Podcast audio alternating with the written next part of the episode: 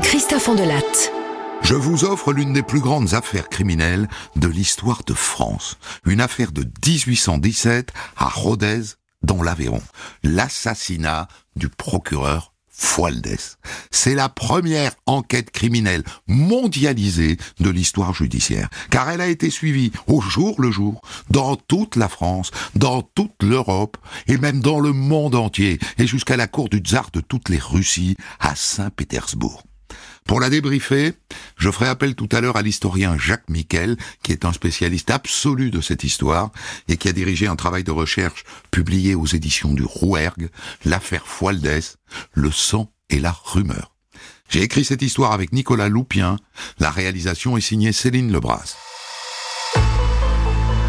Europe Christophe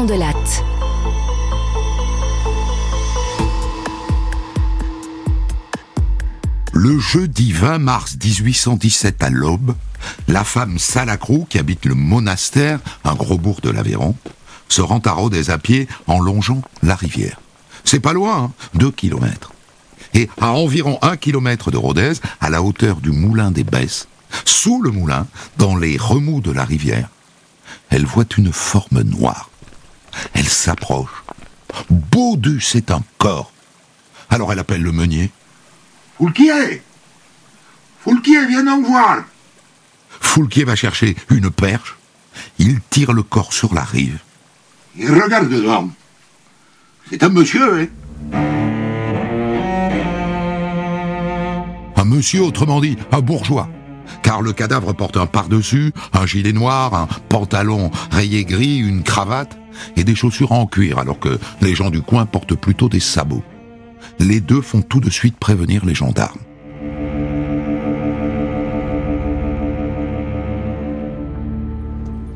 Vers 9 heures, ils arrivent à 4. Un gendarme, un juge et son greffier, le substitut du procureur du roi, et un médecin, le docteur Bourget. Et là, ils se penchent tous sur le cadavre. Et le monsieur, ils le reconnaissent tout de suite. Ce grand front, ses cheveux blancs et ce nez fort. Mais mais, c'est Fualdès. C'est l'ancien procureur. L'ancien procureur de Rodez s'est noyé dans ce coin paumé de campagne. Un homme de son âge et de sa condition, en pleine nuit. Bon, le docteur Bourget, pour ses constatations, décide de déshabiller le corps. Il coupe la cravate. Et là, les gens autour poussent un cri d'épouvante. Il a été égorgé. Il n'est pas mort noyé, il a été écorché. Le corps est emmené à la mairie pour l'autopsie et le docteur est formel. Il a été égorgé. Mais ensuite, il a été saigné. Hein. Et, c'est qu'après qu'ils ont jeté son cadavre à l'Aveyron. Hein. L'entaille a tranché le larynx, la veine jugulaire et la carotide gauche. Et la blessure est bizarre, elle est irrégulière et sinueuse. On dirait qu'on a utilisé un couteau mal aiguisé.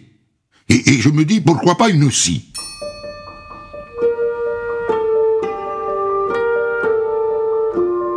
La nouvelle fait très vite le tour de Rhodes. Enfin, un magistrat égorgé et saigné comme un cochon. Forcément, ça fait causer. Surtout que ce Fualdès, là, Antoine Bernardin Fualdès, en plus d'avoir été procureur impérial de l'Aveyron sous l'Empire il y a deux ans, c'est un enfant du pays une grande famille de magistrats. Et par ailleurs, il a été membre du tribunal révolutionnaire à Paris, avant de vendre son âme à l'empereur Napoléon Ier. Mais, il y a deux ans, il a anticipé sa retraite, il a refusé de servir les Bourbons et le roi Louis XVIII. Du coup, est-ce que ça serait pas un assassinat politique? Peut-être. D'autant qu'il s'est enrichi sous la Révolution et sous l'Empire, comme tant d'autres. Mais en même temps, Fualdès, c'était un modéré. Depuis sa retraite, il vivait la vie d'un bourgeois de province. Il était franc-maçon, membre de la Grande Loge de Rodez. Il n'avait l'air de déranger personne. Enfin, a priori.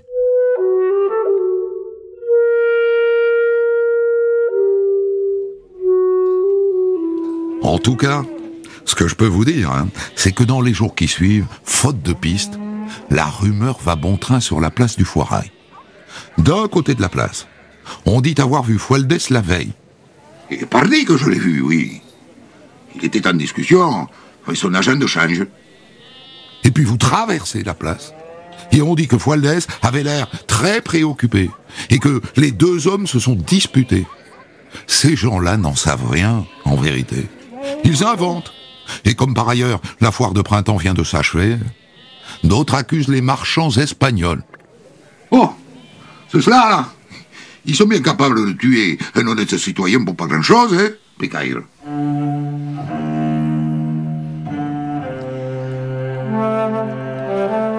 C'est éternel. On accuse les étrangers. Et puis comme euh, Fualdès était franc-maçon, d'autres croient à la piste d'une vengeance maçonnique. Parce que d'après ce qu'on dit, il a eu des problèmes à sa loge. Des problèmes dont personne bien sûr ne sait rien du tout, hein, mais dont on parle. Et puis, on ne peut pas écarter non plus qu'un ancien condamné, un de ses anciens clients, ait voulu se venger. Dans cette affaire, vous le voyez, on ne manque pas de pistes.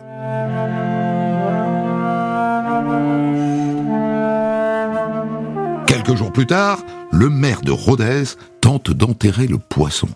À la demande de qui, on ne sait pas, le préfet peut-être. Il se lance dans une manœuvre assez misérable.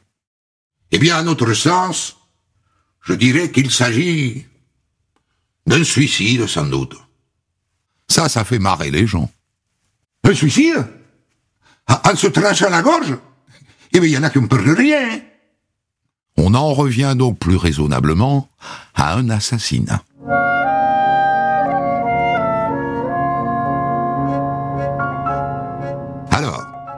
Quelle heure le procureur Fualdès a-t-il quitté son logement? On interroge sa gouvernante. Eh bien, dans l'après-midi, M. Fualdès, il m'a parlé d'un rendez-vous. Un rendez-vous pour le soir même, à 8 heures.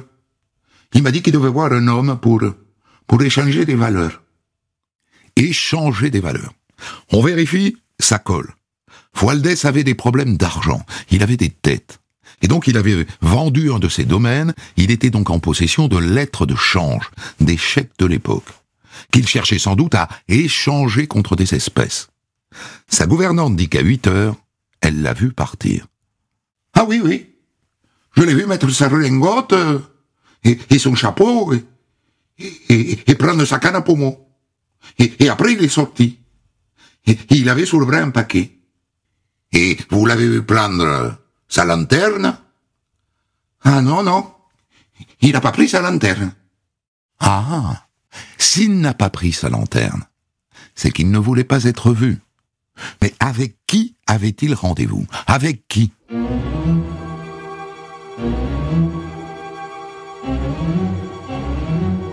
À la gendarmerie de Rodez, le lendemain de la découverte du corps, c'est le défilé des témoins spontanés. Des tas de gens l'ont vu dans la journée qui précède le meurtre. Lui et possiblement le ou les assassins. Et c'était vers 8 heures. Moi, j'ai vu un homme près de chez lui, au coin de la rue des hebdomadiers. Et il m'a semblé qu'il attendait qui Qui, je sais pas. D'autres parlent d'un groupe d'hommes, dont un très grand, qui faisait le guet dans la même rue des hebdomadiers. Et il y a aussi des habitants de cette même rue qui, entre 8h et 9h du soir, ont entendu des joueurs de vielle. Et, et du coup, ben, je me demandais si c'était pas pour, pour couvrir le bruit, quoi. Oui, pour, pour couvrir le, le bruit du meurtre. Et d'autres encore parlent de cris et de coups de sifflet, et de gens qui couraient dans la rue, et même de bruits de lutte. Il faut se méfier de tous ces témoignages. La rue des hebdomadiers à Rodez, c'est le théâtre de beaucoup de fantasmes. Hein. C'est la rue la plus malfamée de la ville. Elle est sale, elle est étroite, elle est longée d'un long mur crasseux, et la nuit, elle est seulement éclairée par la lune. Se méfier donc des fantasmes des uns et des autres. Mais, vous noterez que c'est au milieu de cette rue, des hebdomadiers, dans l'égout qui coule à ciel ouvert, que l'on retrouve la canne à pommeau de Fualdès. D'où la décision du commissaire Constant qui dirige maintenant l'enquête. Vous allez me fouiller toutes les maisons suspectes de cette rue, hein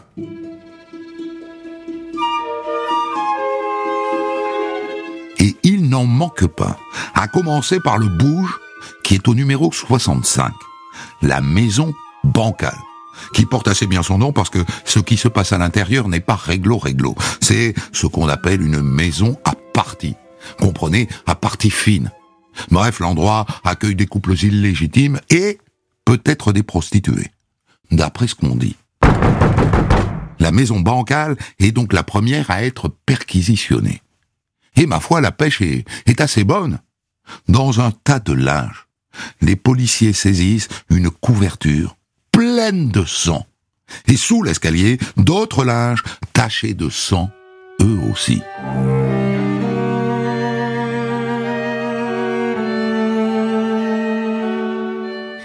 La foulée, les voisins de la maison bancale, bien contents qu'on s'intéresse à la maison bancale plutôt qu'à eux, se mettent à cancaner comme de vieilles chaisières. Oh, moi je me souviens que le soir du crime, la porte des bancales, elle était fermée, alors qu'elle est toujours ouverte. Et bien le lendemain, la table et le sol de la cuisine ont été lavés à grandes eaux. Je l'ai vu, hein. La mère bancale. Le lendemain, elle est allée laver son linge à la rivière. Et elle est revenue sans linge. Et, pourtant, elle n'est pas bien riche. hein.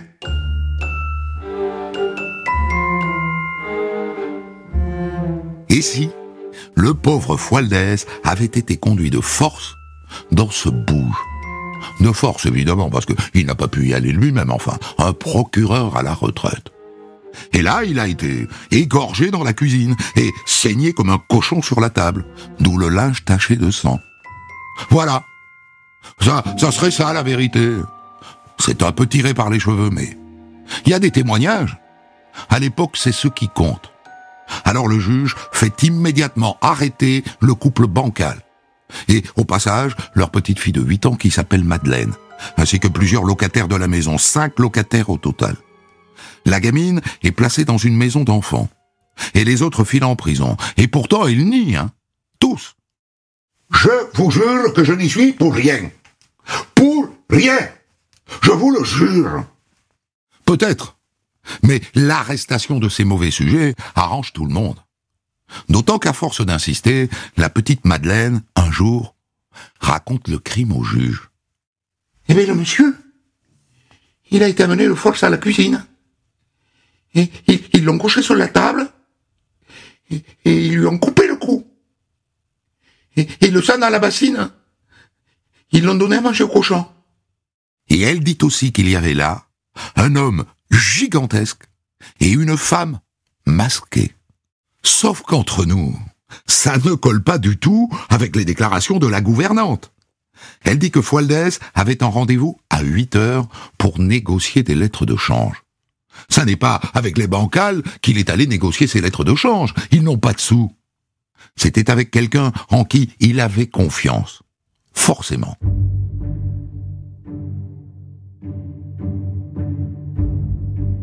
Malgré l'arrestation des bancales, les témoins continuent de défiler au commissariat. Et beaucoup, décidément, parlent d'un homme de très haute taille. Alors on se met à chercher un géant. Et on en trouve un dans la minute, dans l'entourage immédiat de Fualdès. Son beau-frère, Bastide Gramont, il fait 1m90. Et en 1817, c'est vraiment pas banal. Et quand on interroge les domestiques de Fualdès, Monsieur Bastille Ramon, eh il est passé chez Fualdès, justement, le lendemain de sa mort. Le lendemain? Et, et- et pourquoi faire? Eh bien, pour récupérer les papiers. Il, a fouillé le secrétaire, et après il est parti. Il y a aussi des gens qui disent qu'ils l'ont vu avec un sac de pièces d'argent. Oh Il en avait bien 5 kilos Ah oui 5 kilos de pièces Et d'autres disent encore qu'ils l'ont vu s'engueuler avec Fualdès l'après-midi qui précède le meurtre. C'est bien intéressant tout ça. Le commanditaire du meurtre pourrait donc être son beau-frère. Et Bastide Gramont est immédiatement arrêté. Et avec lui, un agent de change qui s'appelle Josion, et qui lui aussi était en affaire avec Fualdès, et qui lui aussi est venu fouiller chez lui après le drame. Bon ben, voilà. Il n'y a plus qu'à faire une, une mesclagne avec tout ça. Hein Mélangez tout ce qu'on a et imaginez ce qui a pu se passer. Bastide, Gramont et Josion ont commandité le meurtre. Et les bancales fait le sale boulot. L'enquête a été rondement menée. Le préfet va pouvoir rassurer Paris. Et peu importe qu'ils clament tous leur innocence, hein, il n'y a qu'à les juger. Et d'ailleurs, le juge suggère qu'on fasse ça, fit ça, sur place, à Rodez, devant la cour prévotale. C'est une juridiction d'exception qui a été créée il y a deux ans et qui est bourrée d'avantages. Il n'y a pas de juré, il n'y a pas de possibilité d'appel et il n'y a pas de recours en cassation. De la bonne justice rapide et efficace pour rassurer le peuple. Mais il y a un loup. Le procureur général près la cour d'appel de Montpellier réclame une cour d'assises et hors du département de l'Aveyron, car il soupçonne le juge de Rodez d'avoir bâclé son enquête. Alors, il écrit au garde des Sceaux. Il convient de faire transférer les accusés en un lieu où ils seraient équitablement jugés, sans ennemis, pour manipuler les témoignages. Et dans la foulée, il envoie un détachement de soldats à la prison de Rodez pour transférer les prévenus à Montpellier. Oula, Rodez, ça passe mal, hein. Les gens se rassemblent devant la prison, ils sont très en colère. Eh bien, on veut nous voler nos assassins Et les autorités locales refusent de livrer les prisonniers. Le général de Vôtre, qui commande les soldats, est hors de lui. J'exige comme livre ces détenus. Foutre le diable. Enfin, c'est pas aujourd'hui que je vais me laisser manipuler par une bande de Pékin. Au large, où je vais changer, hein mais là, la foule se met à hurler, des hommes brandissent des bâtons, d'autres se mettent à lancer des pierres sur la troupe, et le général est bien obligé de renoncer. Rodez garde ses assassins. Le président du tribunal fait juste une concession. Il renonce à la cour prévotale, ils seront jugés par une cour d'assises normale, mais sur place, à Rodez.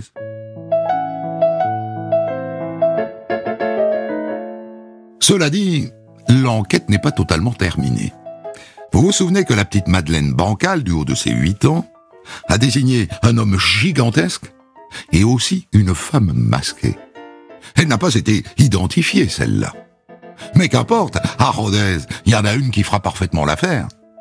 Clarisse Manzon. Forcément. D'abord parce qu'elle a 30 ans et qu'elle est jolie, qu'elle est passionnée de littérature romantique, et surtout, elle traîne une petite histoire qui fait jaser. Son père, qui entre parenthèses est le président de la cour prévotale, hein, son père a réussi à la marier à 18 ans pour la calmer. Il l'a mariée à un officier. Mais dès que l'officier a rejoint son régiment, elle a pris un amant, ou plutôt des amants. Et quand il est rentré, elle n'a pas voulu le revoir. Ils ont fini par divorcer. Il n'y en a pas beaucoup des nénettes comme ça, à Rodez, à l'époque.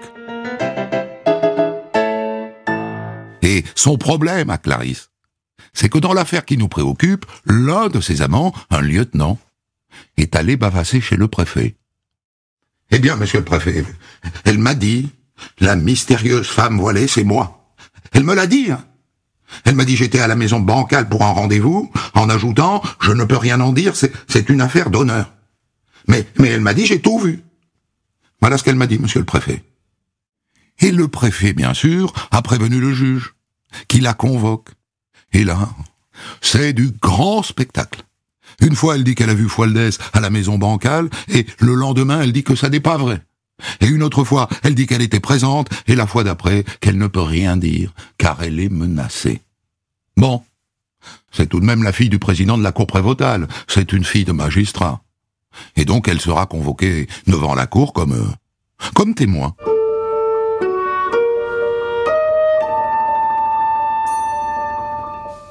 Le procès doit avoir lieu le 17 août. Mais dès le 15 août, les magistrats sont en ville. On les voit parader en robe rouge à la procession du 15 août. Des juges.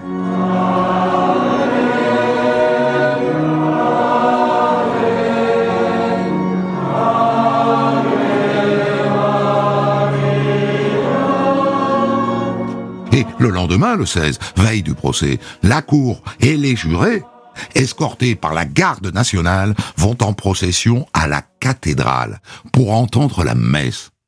Autre temps, autre mœurs, hein. Cela dit, même à l'époque, ça choque, hein. À la messe, des juges, des jurés. Ce procès, tout le monde veut en être. Alors on a construit une estrade dans la salle d'audience, une estrade pour les dames de la bonne société. C'est 10 francs la place. Et c'est à se demander si ça valait bien la peine de faire la révolution. Bref.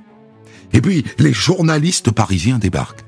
Ils travaillent pour le Moniteur, la Quotidienne ou, ou le Journal de Paris. Et chacun est venu avec sa sténographe, qui prendra en note les audiences, et avec son polygraphe, qui réalisera des dessins d'illustration. Mais il n'y a pas que les journalistes que cette histoire intéresse. Il y a aussi des imprimeurs éditeurs. Eux, ils vont beaucoup plus loin que les journalistes. Tous les jours, ils comptent publier les comptes rendus exhaustifs du procès, avec des gravures et avec des plans. Et tous les jours, ils vont imprimer une sorte de petit livre, un livret, qu'ils vont envoyer à leurs abonnés. Et des abonnés, ils en ont partout en France, mais pas que. Ils en ont aussi en Belgique, en Allemagne, au Canada, aux États-Unis d'Amérique, et même à la cour du tsar de toutes les Russies. À Saint-Pétersbourg, tous les jours, depuis le début de cette histoire, on débat de cette affaire, figurez-vous, et de ses rebondissements. À la cour Avec un décalage de quelques jours, évidemment, c'est rigolo, ça. Le temps que le livret, publié quotidiennement, leur parvienne. C'est fascinant. C'est la première fois dans l'histoire judiciaire que l'opinion mondiale se passionne pour une affaire française. 170 ans avant Internet. On a là les prémices de la mondialisation. Et d'ailleurs, il faudra des décennies à Rodez, la préfecture de l'Aveyron, pour se défaire de l'image détestable qu'elle a acquise avec cette histoire.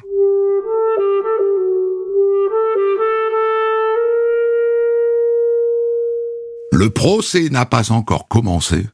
Allez-y, ouvrez le journal. Les journalistes n'y vont pas avec le dos de la cuillère.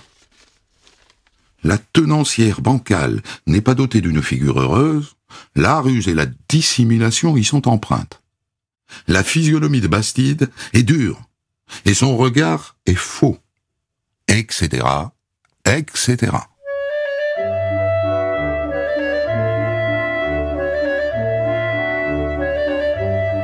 Le procès débute donc le 17 août, cinq mois pile après le crime.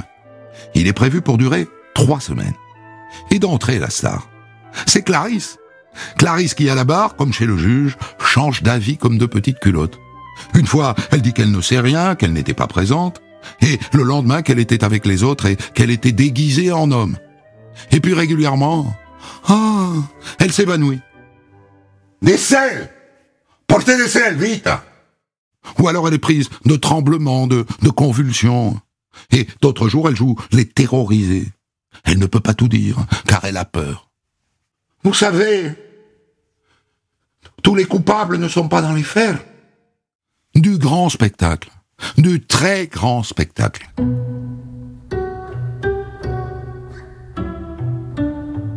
Dans le box, ils sont onze accusés. Les bancales mari et femme, Bastide Gramont, le beau-frère, Josion, l'agent de change, et des comparses. Et tous disent à longueur de journée qu'ils sont innocents. Tous. Au fil des audiences, on fait défiler 320 témoins. Enfin témoins, des ragoteurs plutôt. C'est le défilé du grand n'importe quoi. Je ne m'attarde pas sur ce procès, vous allez vite comprendre pourquoi. Sachez seulement qu'à la fin, Bastide Gramont, Josion, la femme bancale et un autre qui s'appelle Collard sont condamnés à mort et un autre aux travaux forcés à perpétuité. Mais ça n'a aucune importance puisqu'en raison d'une faute de procédure, le verdict est cassé.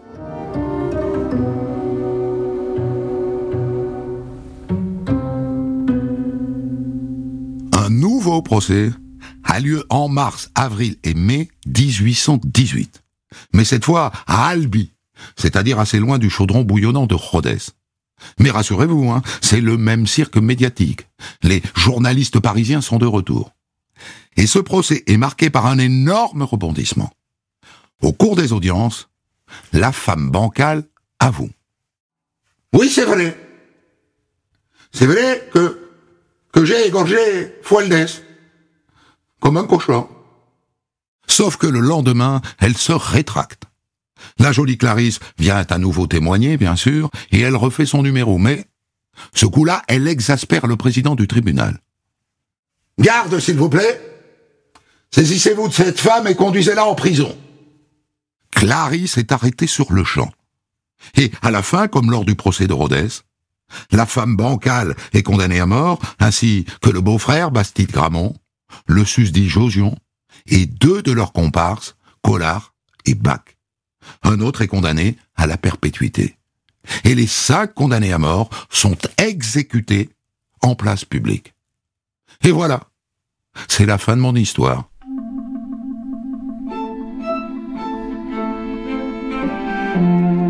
Alors est-ce que ce verdict recouvre la vérité? Ça c'est autre chose. Hein. Vous savez que je suis toujours très légitimiste avec la justice. J'aime pas faire courir l'idée facile que la justice est forcément injuste. Mais là, 1818, j'avoue que je ne sais pas. Ce que je peux vous dire, c'est que les chroniqueurs de l'époque n'y croient pas du tout. Hein pour eux, l'enquête et le procès ont été bâclés. Il fallait des coupables pour rassurer les gens. Mais les journalistes qui ont suivi le procès pensent que l'affaire était beaucoup plus politique que ça qu'elle avait à voir avec le refus de Fualdès, ancien révolutionnaire qui avait servi l'empereur comme procureur, de se soumettre au roi Louis XVIII. Mais il n'en apporte pas la preuve non plus.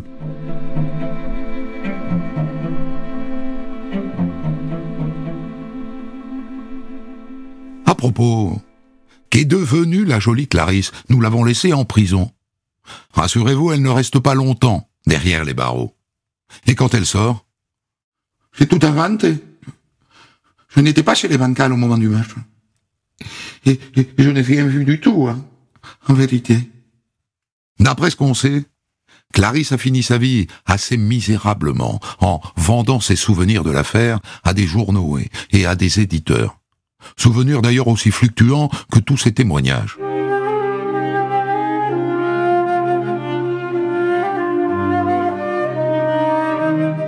Il reste que dans les années qui suivent, ce drame provincial français va continuer d'alimenter les fantasmes. Balzac en parle dans cinq de ses romans.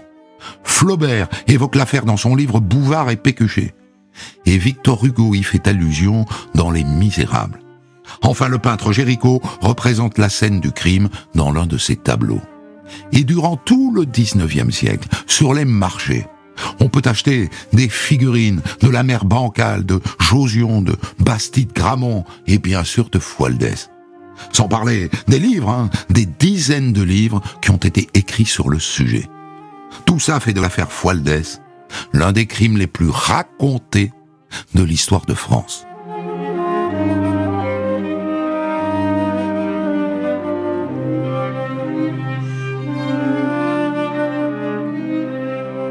Voilà donc pour le récit, et vous aussi, Jacques Miquel, vous l'avez raconté, mais à votre manière d'historien, cette affaire, vous êtes historien et vous êtes ruténois, c'est-à-dire originaire de Rodez, et vous avez, avec euh, un autre historien qui s'appelle Aurélien euh, Pierre dirigeait un travail de recherche euh, à l'occasion d'une exposition que vous avez réalisée sur cette affaire euh, Fualdès, travail de recherche édité par les éditions du Rouer qui s'appelle L'affaire Fualdès, le sang et la rumeur.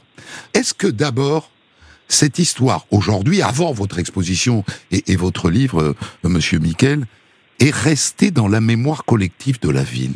Oui, absolument. L'affaire Fualdès disons qu'on n'en parle pas, mais tout le monde la connaît. Et il y avait toujours les mêmes ressorts et les mêmes questions, c'est de savoir euh, pourquoi et qui a tué Fualdès. Euh, réponse qu'on n'a toujours pas 200 euh, ans après. Mais quand vous dites on la connaît, on la connaît en détail ou, ou, les grands? Ah oui, on la connaît, oui, on la connaît en détail. Mais malheureusement, si vous voulez, il y a eu un nombre de témoins. la justice s'appuyait sur les témoins. C'est-à-dire que plus on a des témoignages allant dans un sens, et ce sont les témoins qui faisaient la culpabilité. Hmm. c'est quelque chose, euh, la réforme du code voilà, se fera de destruction, se fera en 1836, mais avant c'était quelque chose de redoutable et on faisait la balance de la justice pesait d'un côté ce qui témoignait dans un sens et ce qui témoignait dans l'autre. Est-ce qu'il y a aujourd'hui encore, est-ce que vous en avez trouvé des, des descendants de tous les protagonistes de, de cette affaire Des descendants des, des bancales par exemple Oui, euh, à l'occasion de cette exposition qui a eu lieu au, au musée Fenaille, hein, qui est le musée d'histoire de, de Rodez. C'est la première exposition qu'il y avait, puisque euh, pour le centenaire, euh, on rien n'avait été fait, et puis on ne voulait pas parler de l'affaire Fualdès à Rodez une centaine d'années après, c'était 1917 d'ailleurs. À cette occasion, effectivement, on a pu contacter et retrouver des descendants, notamment de Madame Manzon, euh, une descendante, euh, des bancales. Euh, j'ai été contacté par un descendant des bancales. Et ce qui est assez intéressant, c'est que ces, ces personnes bon, connaissent l'affaire, mais non, la connaissent très mal en fait. Ils ne veulent pas, ils ne veulent plus, vous vous rendez compte, 200 ans après, ils ne veulent plus en entendre parler. C'est-à-dire qu'ils sont un peu pas... porteurs du, du, poids de cette affaire, quoi. Des générations plus tard. Sur, sûrement, voilà. Et donc, ils n'ont pas de documents, ils n'ont euh, le descendant de Fandal, de, de Bancal, m'avait posé la question est-ce que Bancal s'est empoisonné en prison? Il est, mort avant le procès, hein, le premier procès. Lui, hein, le mari. Euh, lui, le mari, voilà. Donc, il n'a pas été jugé. Il m'a posé la question. Il me dit s'il a été empoisonné. Euh, ce qui s'est empoisonné, pardon. Bon, une mort d'une maladie, puisqu'il y a une, une autopsie. Mais euh, c'est vraiment une volonté de, de gommer ce passé. Hum. C'est intéressant. Est-ce que l'image, euh, à votre avis, colle encore un peu à la ville? Enfin, moi, je suis allé à Rodez, je connaissais pas l'affaire euh, à l'époque, euh, et j'ai pas eu le sentiment d'entrer dans un coupe-gorge. Hein. Non, non, pas du tout. Non, non, non, non, les choses ont complètement évolué, évidemment. Euh, mais, longtemps contre, collé à la ville. Oui, longtemps. Par exemple, Maurice Barrès voulait faire quelque chose sur l'affaire Fualdès. Il est venu à Rodez en 1923. Il a eu du mal à trouver des, des riténois lettrés qui lui parlent et qui l'amènent sur les lieux de l'affaire Fualdès. Il en parle dans son ouvrage Le voyage à Sparte. Et après, il a renoncé. Il y avait vraiment une, une réticence. Alors, cette réticence, elle va durer assez longtemps au moins d'après moi, de ma propre enquête personnelle, au moins jusque dans les années 1960. Hein, souvent, les gens qui arrivaient à Rodez avaient toujours en tête l'image désastreuse de Fualdès, ce qui n'a pas été le cas en réalité, égorgé, oui, mais pas de la façon dont on l'a présenté, sur une table dont la bancale recueillait le sang, qu'elle remue avec la main, comme le sang, sang qui ensuite sera donné à un cochon. Enfin voilà. Alors, j'ai raconté que peu des observateurs, notamment du procès à l'époque, ont cru qu'on avait condamné les vrais coupables. Quel est votre avis là-dessus, vous qui avez replongé dans cette affaire en détail? Bon, je, je, pense que maintenant se pose, on ne se pose plus cette question. D'ailleurs, les, les avocats, enfin, notamment Romiguier, qui était le grand avocat de l'époque, qui a défendu Bastide, et qui a écrit en 1840 ce qu'il pensait de l'affaire Fualdès, euh, et beaucoup de personnes ont été ont écrit d'ailleurs à l'époque, ont été convaincus que les accusés euh, n'étaient pas les coupables. C'est la rumeur, hein, ça c'est la rumeur. Il y a eu à Rodez euh, le 20 mars au matin euh, une ville qui est entrée un petit peu en ébullition. On l'a recherché. Et chacun s'est situé un petit peu commissaire de police, faisait des recherches. Et petit à petit est né, est né ce soupçon d'abord sur Bastide, parce que Bastide était un meneur en quelque sorte, sa, sa personnalité, son physique, euh, avec Josion qui était son beau-frère, et, euh, et ensuite la maison bancale qui est une des cinq six maisons qui avait été visitée par le commissaire de police Constant le, le matin même de la découverte du corps. Et mais c'est tout à fait invraisemblable. Enfin bon, euh, c'est-à-dire que quand on réfléchit bien, en vérité, ce qui est le plus saisissant, sans doute, c'est que Bastide Gramont et Josion n'avaient aucun intérêt à tuer Fualdès. Ils étaient plus riches que lui. Oui, il n'avait aucun intérêt, mais il fallait, il fallait trouver des coupables. Et c'est là tout le, le vrai mystère de cette affaire, c'est de savoir pourquoi on a tué Fualdès, hein, les véritables raisons. Et là, la justice, c'est une affaire qui a été suivie de très près. Et le garde des Sceaux était en correspondance avec les magistrats, avec le procureur euh, général à Montpellier pour la suite et pour la bonne marche de l'affaire. C'est-à-dire qu'on se préoccupait que les accusés soient coupables. Mais la, que et... la question la, la, plus importante, c'est est-ce qu'on on a bâclé cette enquête et on l'a orientée vers de faux coupables volontairement, ou finalement c'est un, un effet induit du fait qu'on ait bâclé l'enquête? Mais disons que c'est la rumeur publique. La rumeur publique dont, dont on devait tenir compte avec des témoignages, a orienté très rapidement vers ces personnages, Bastille de Josion, la maison bancale, qui était le lieu le, moins approprié pour commettre un assassinat de ce type, pour des, quantités de raisons purement de, de disposition de lieu. Et euh, l'enquête, euh, c'est pas que l'enquête était bâclée, ça a été bâclée si on veut, oui, effectivement, mais on n'a pas cherché plus loin. Voilà, c'est ça. Donc on avait des coupables présumés, donc on a tout fait pour qu'ils soient jugés et qu'ils soient coupables. Mais est-ce qu'on peut aller au-delà, c'est-à-dire euh, envisager euh, qu'on ait voulu, euh, par un, un effet de rideau, quoi, dissimuler, cacher, écarter les vrais coupables? C'est possible. Sinon, il y a deux hypothèses. Ou Fualdès, enfin, on a mis des tas d'hypothèses à l'époque, vous en avez parlé, suicidé, etc., enfin, qui était invraisemblable. Soit Fualdès est sorti pour régler des affaires, très probablement, sûrement à la maison de la société, c'est-à-dire des francs-maçons, euh, dont il avait été le vénérable. C'est très certainement le lieu où il a été. Rodez est très petit, c'était à quelques centaines de mètres. Donc, il peut tomber sur un guet-apens. Il faut savoir qu'il a vu la foire la Carême quelques jours avant, que les foires a- attiraient à ces époques-là, pendant duré trois, quatre jours, attiraient beaucoup de gens. C'est une possibilité, ou bien qu'il soit vraiment tombé dans un guet-apens et qu'on lui aurait, qu'on l'aurait tendu. Hmm. Et alors Pour des là, raisons la seule- politiques alors, la seule explication que l'on a, c'est que c'est relatif, effectivement, ce serait pour des raisons politiques, mais c'est très difficile à prouver. Ce seraient les chevaliers de la foi. Qui étaient les chevaliers de la foi? Les chevaliers de la foi étaient un mouvement royaliste, catholique, qui est recruté parmi la noblesse en 1810, et dont l'objectif était le rétablissement de la monarchie. La chute de l'Empire et le rétablissement de la monarchie. Et en 1814, au moment où l'Empire se délitait, euh, les chevaliers de la foi, à partir de Paris, avaient décidé que ce serait à Rodez qu'on allait proclamer, s'emparer des bâtiments publics, de la gendarmerie, de la mairie, de la préfecture, et qu'on proclamerait l'avènement de la, de la royauté. Mhm. Ça se fera deux mois plus tard à Bordeaux. Et c'est là où peut-être, mais il faut faire des hypothèses parce que le problème des sociétés secrètes, c'est qu'elles ne laissent pas de documents derrière eux, évidemment. Et c'est tout à fait possible que Fualdès, qui était procureur impérial au criminel, ait eu vent de, ce, de cette affaire-là et l'ait fait échouer. C'est la seule explication que l'on peut avoir. Et cette affaire-là, en réalité, n'a été connue qu'en 1948. Certainement pendant tout le procès, même bien après ce qu'a écrit sur l'affaire Fleury, n'en ont pas parlé, pour un descendant d'un des dirigeants qui s'appelait Berthier, Mhm. qui va écrire les mémoires de, sur son aïeul, qui était chevalier de la foi, et c'est lui qui, en 1948, dans, sa, dans une thèse d'histoire, parle pour la première fois de ce complot qui était mené à Rodez. Alors, euh, il y a une dernière chose dont je veux absolument parler avec vous, c'est du caractère mondialisé de cette histoire, parce que dans le, le traitement des affaires criminelles, on croit qu'on a progressé.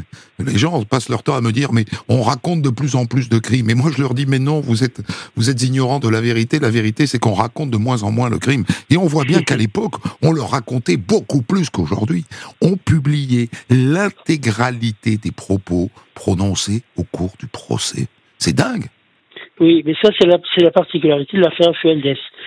La première particularité, c'est qu'au procès de Rodez, on a publié le compte rendu du procès, et qui a été signé par Meignet, Meignet qui était le procureur du roi. Donc, on a une publication, ce qui est pas du tout courant, et Officiel. qui tendrait à accréditer l'idée que pour des raisons politiques. Hein, Hein, on voulait que les coupables soient, soient vraiment les accusés. Donc Meignet a, a signé, enfin, on a publié un, un texte, enfin un ouvrage sur le procès de Rodez. Quand il y a eu le deuxième procès d'Albi, effectivement, à partir de là, cet ouvrage avait été copié par d'autres libraires à Paris, à Marseille, à Lille, et à ce moment-là, c'est là qu'on a vu arriver ce qui ne s'était pas produit dans les salles, la salle d'audience d'Albi, des journalistes, c'est ce que vous avez dit, qui sont venus faire des comptes rendus quotidiens de l'affaire, avec des publications de gravures. On a un plan du, du tracé des assassins sur la descente de l'Aveyron qui a été imprimé par les soins du maire de Rodez pour être vendu au profit des pauvres. Une centaine d'ouvrages, peut-être 150 gravures et traduits dans plusieurs langues. Les mémoires de Madame Manzon ont été traduites en anglais, euh, en allemand, en, en danois, etc., en italien. Donc il y a eu, c'est la presse. Hein, C'est la presse qui, qui, a fait le succès de cette affaire, et comme vous l'avez dit, euh, jusqu'à la Cour du Tsar et jusqu'aux États-Unis, ce qui était, je sais qui, je pense, c'est la, la première fois qu'une affaire, somme toute, on peut pas dire vraiment banale, mais Ben un oui. assassinat de magistrat, c'est peut-être pas banal, mais a pris une dimension absolument extraordinaire. Et pour vous, évidemment, c'est pas béni. Tous ces documents ont été euh, votre source dans la rédaction de cet ouvrage qui s'appelle L'affaire Fualdès, le son et la rumeur, sous la direction de Jacques Miquel et d'Aurélien Pierre.